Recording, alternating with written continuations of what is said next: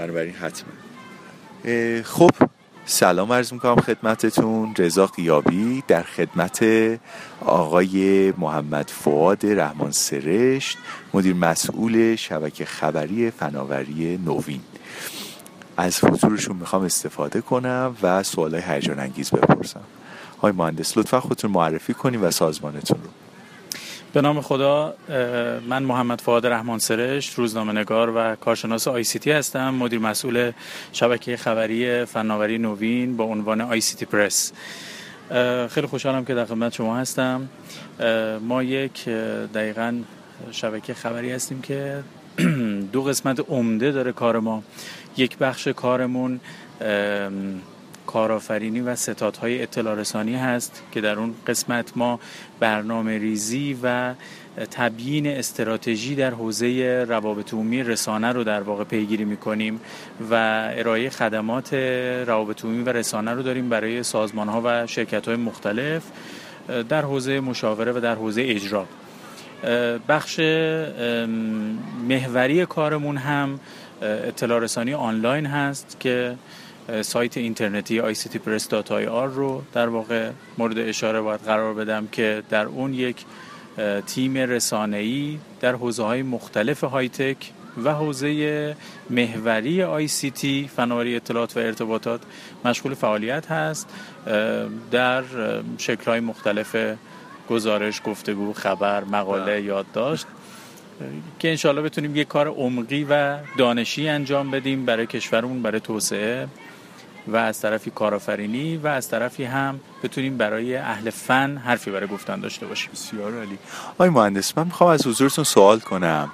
خب یه اکوسیستمی اکوسیستم کارآفرینی الان در ایران وجود داره و من خیلی کنجکاوم که تاثیر سازمان شما بر این سیستم و تاثیر این سیستم بر کسب و کار شما و بر مجموعه که شما مدیر مسئولش هستین رو بپرسم.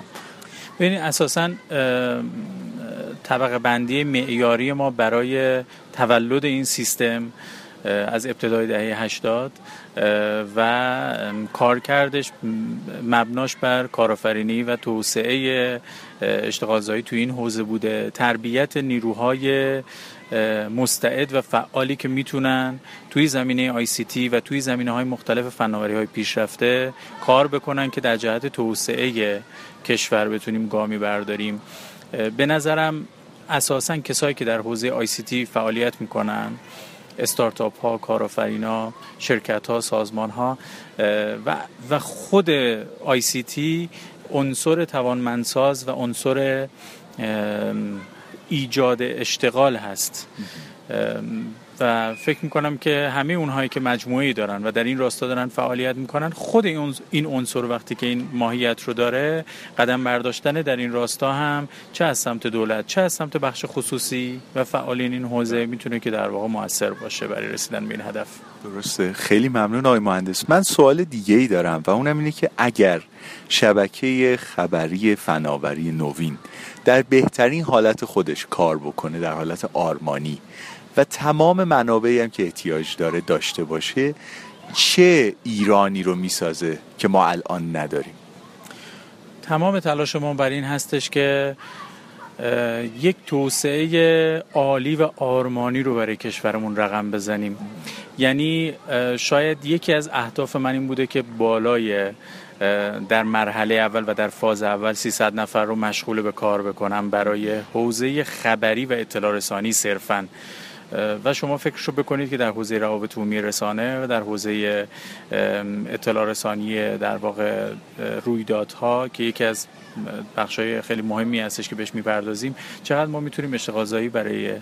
این قضیه داشته باشیم و اگر که سرمایه کافی باشه و بله. راهها باز باشه برای کار کردن یعنی مانع جدی یا چالش جدی وجود نداشته چون چالش که به هر حال در مسیر کار هست اما چالش جدی وجود نداشته باشه چالش عمدی وجود نداشته باشه به نظرم یه سنگ بنایی رو در حوزه های تک می‌تونیم توی کشور خودمون برای حرفی زدن در منطقه و شاید در دنیا داشته باشیم.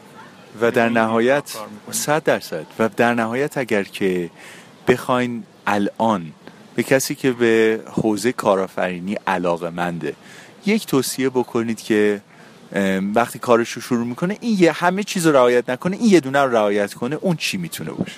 به نظرم کمر همت ببنده توکلش به خدا باشه. برنامه و استراتژی درستی رو تبیین بکنه و بسم الله بگه و شروع کنه. منتظر چیزی نباشه. منتظر چیزی نباشه.